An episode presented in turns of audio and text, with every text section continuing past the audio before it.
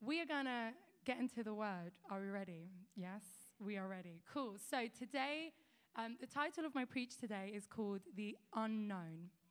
And before we start, I just want to encourage you to explore these three questions. Number one, how do you respond when God invites you into the unknown? How do you trust your unknown future through a known God?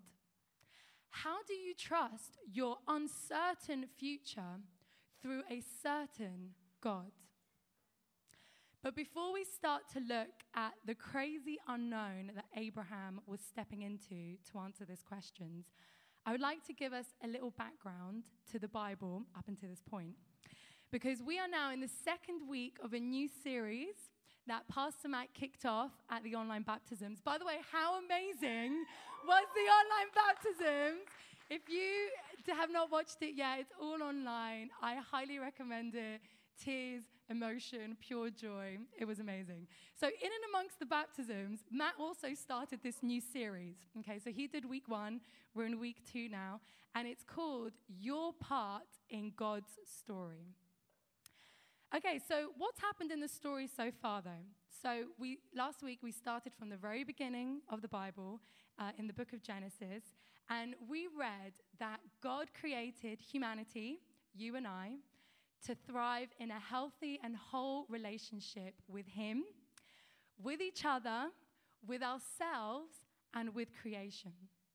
But then we read, and I know most of us here probably know the story, but then we read that humanity rejected God and chose their own way. And as a result, all those four relationships became broken and we couldn't fix it. But then we read that God refused to abandon or reject us. And so he set in a plan to rescue us and restore us back to wholeness in relationship with Him, with each other, with ourselves, and with creation. So God chooses a people, the Jewish people, through whom his son Jesus will eventually come and bring about this rescue and restoration. Yet, despite God's way, people still continued to ignore him and continue to sin. However, God chose a man, and this is where Matt read from last week Abraham. Actually, his name was Abram before he was called Abraham to be the father of that nation, the Jewish people. And so today we're going to pick up the reading from this story. So if you have your Bibles, if you have a physical copy or if you have your online Bible, um, please turn to the book of Genesis, chapter 12, and we're going to read from verses 1 to 9. Okay, so that's Genesis 12 from verses 1 to 9. I'm reading from the NLT translation. And it says this The call of Abram. The Lord had said to Abram, Abram, sorry, leave your native country, your relatives, and your father's family, and go to the land that I will show you. I will make you into a great nation. I will bless you and make you famous, and you will be a blessing to others. I will bless those who bless you and curse those who treat you with contempt. All the families on earth will be blessed through you. So Abram departed as the Lord had instructed, and Lot went with him. Abraham was 75 years old when he left Haran. He took his wife Sarai, his nephew Lot, and all his wealth, his livestock, and all the people he had taken into the household at Haran and headed for the land of Canaan. When they arrived in Canaan, Abram traveled through the land as far as Shechem. There he set up camp beside the oak of Moreh. At that time, the area was inhabited by the Canaanites. Then the Lord appeared to Abraham and said, I will give you this land to your descendants. And Abraham built an altar there and dedicated it to the Lord who had appeared to him. After, after that, Abraham traveled south and set up camp in the hill country with Bethel to the west and Ai to the east. There he built another altar and dedicated it to the Lord, and he worshipped the Lord. Then Abram continued traveling south by stages toward the Negev. Okay. Crazy story, right? Do you think? Crazy story? Because let's like really think about it. That would be like God telling you today, Linda, telling you today, Becky, Felicity, Nora, Tony, Harry. It would be like telling you to go into your car, bring your whole family, all your belongings, and leave everything else behind and just drive not knowing where you're going into the unknown. But I, God, am going to direct you.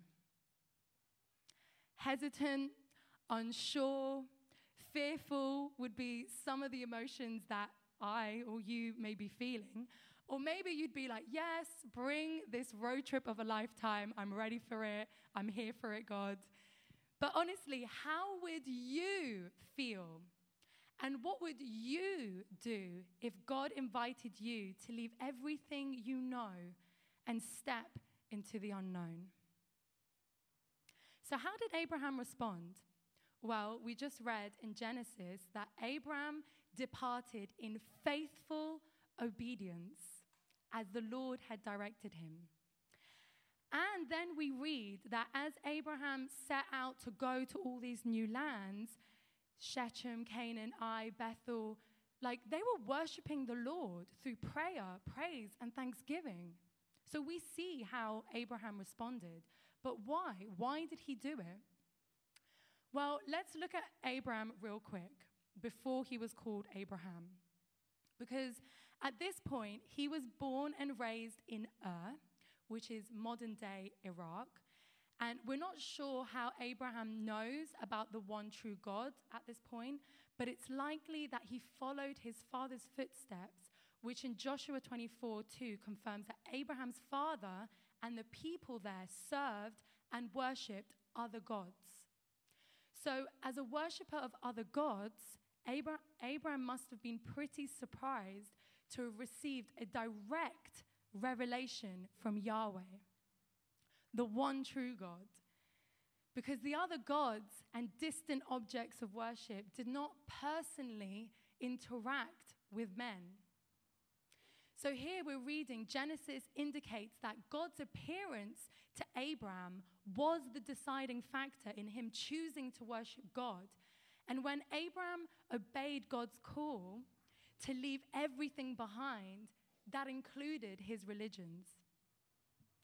Abraham leaving was an example of faith in action.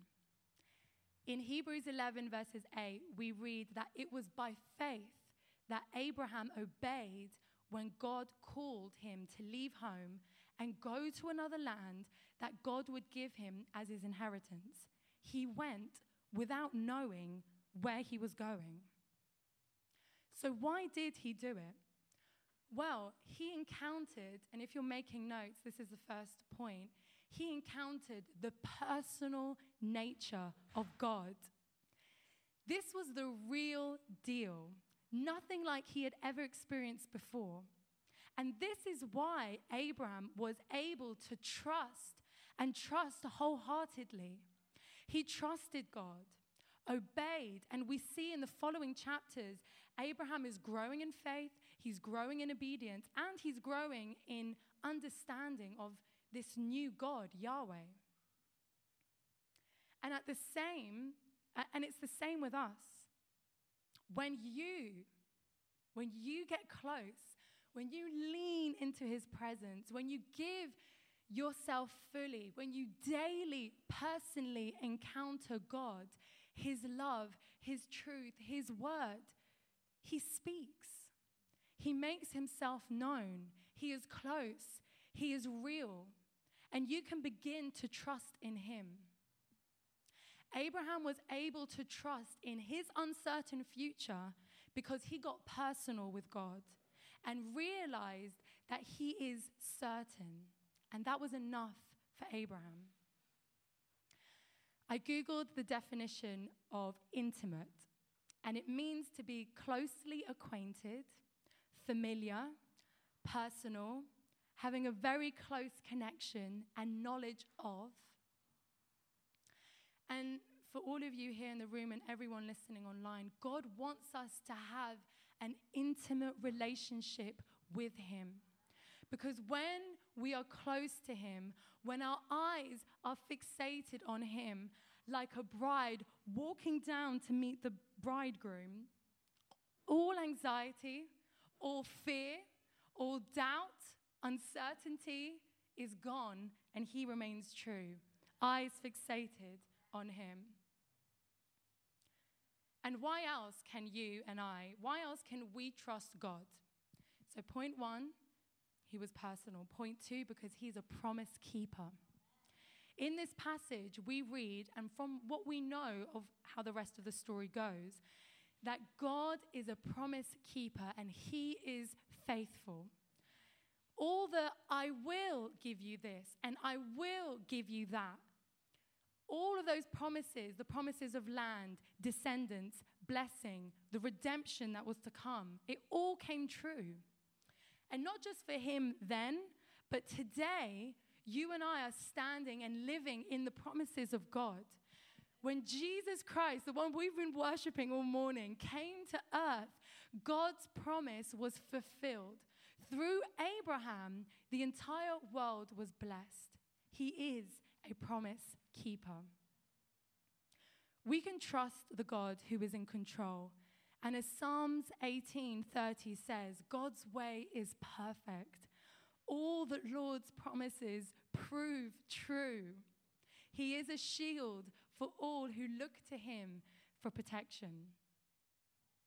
So, so far, as we think about stepping into the unknown, we see a personal God we see a God who is a promise keeper, and we witness Abraham receiving purpose. And we all have purpose now. In him, you have purpose. And the purpose is to know him and to live in wholeness. In Matthew 4:19, Jesus called out to the disciples and said, "Come and follow me." And I will transform you into men who catch people for God. And this is still true for you and I today. I remember God calling my family to move and sell the house. So I'm from London, uh, where I was born and raised, and we moved to a small town in the countryside. And I remember years of experiencing so much uncertainty. Yet, I also remember through all the uncertainty, trusting God and remaining faithful. And He gave us, my mum and I, faith, strength, and mum and I began to see the beginning and the purpose of it all. Like, why did we move? Why did we step out into the unknown? Why did we come here? And I'm sure all of you here have your own unknown that God has called you or God is calling you now to step into. And I want to encourage you that there is purpose in it. And the thing is, you and I were not called to walk this road alone. God is with you. Simply humble yourself and come to Him, and He will help you. And you can ask Him to fan into flames faith that removes the bondage of unbelief and fear. Faith pleases God, and He encourages you and I to have faith, believing in what we cannot see. And that's not always easy, but if it was, it wouldn't require trust and dependency on Him. And who better to trust than in the one who remains constant and faithful through the ages, in the one who knows the road ahead and the plans and future for you, in the one who promises to always be with you, in the one who will never leave you or abandon you or forsake you. In the one who promises to give you his peace, his hope, his joy, his wisdom, his strength, in the one who knows you better than you know yourself, in the one who loves you so much and cares for you, in the one who restores you into wholeness and gives you purpose, in the one who can be trusted. Abraham trusts God. And the evidence of him trusting God is that he takes the risk obediently. In James 2 14, 26, he talks about how faith without works is dead. And he points out to us how Abraham's actions and faith and works were all working together. Band, you can come back up now. Now, you might not be called to move or leave to another country like Abraham or like Leo and Samantha um, Sandu, who are going out to Moldova in Zeo, Moldova, or like Paul and Elaine, who are called to Mexico. You might not be called to move to another country, but in Christ, you have purpose. And what is God saying to you? Where is He calling you to take a risk and be faithful? Sometimes remaining faithful is just waiting on God. And sometimes it's taking a risk, stepping out and away from the predictable. Maybe it's simple as being good news to the person, inviting them to church or asking someone to pray with them. Maybe taking a step of faith in your giving.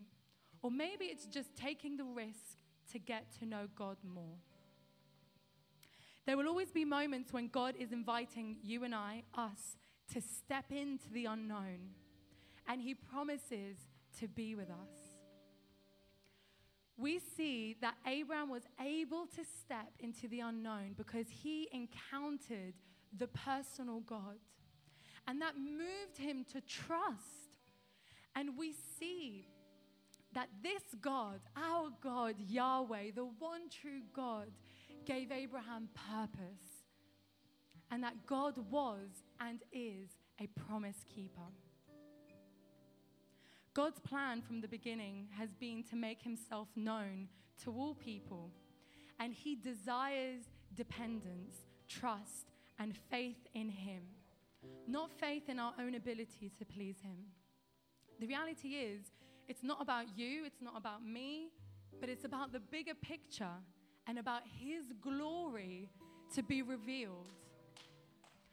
And so I want to invite you, if this is you here in the room or online listening, to stand as a surrender moment. If you want to say, Yes, God, I am willing to step into the unknown with you. I want to trust my unknown future through you because you are faithful and you are a trustworthy God. If that's you, I want you to stand because I want to pray for you. I'm standing too. Amen. I want to pray over you. Father God, help us not to hesitate to step out where you are calling us. Build up our faith and trust in you, Father. Help us to taste the sweet joy and fill our hearts as we choose to be directed by you. Remove fear. You remind us that you have gone ahead of us, preparing the way, and you promise to be our peace. So, Father, use us to let your light shine in the dark places so that your glory will explode. Thank you that you are with us, that you are for us, that you are working through us. It's all you, Father, and thank you for equipping us with all that we need. Help us to step into the newness of what you have for us and help us to see the power of your Spirit. Thank you that you will be the grace for every step we take. Amen. Amen. And if, amen, glory to God.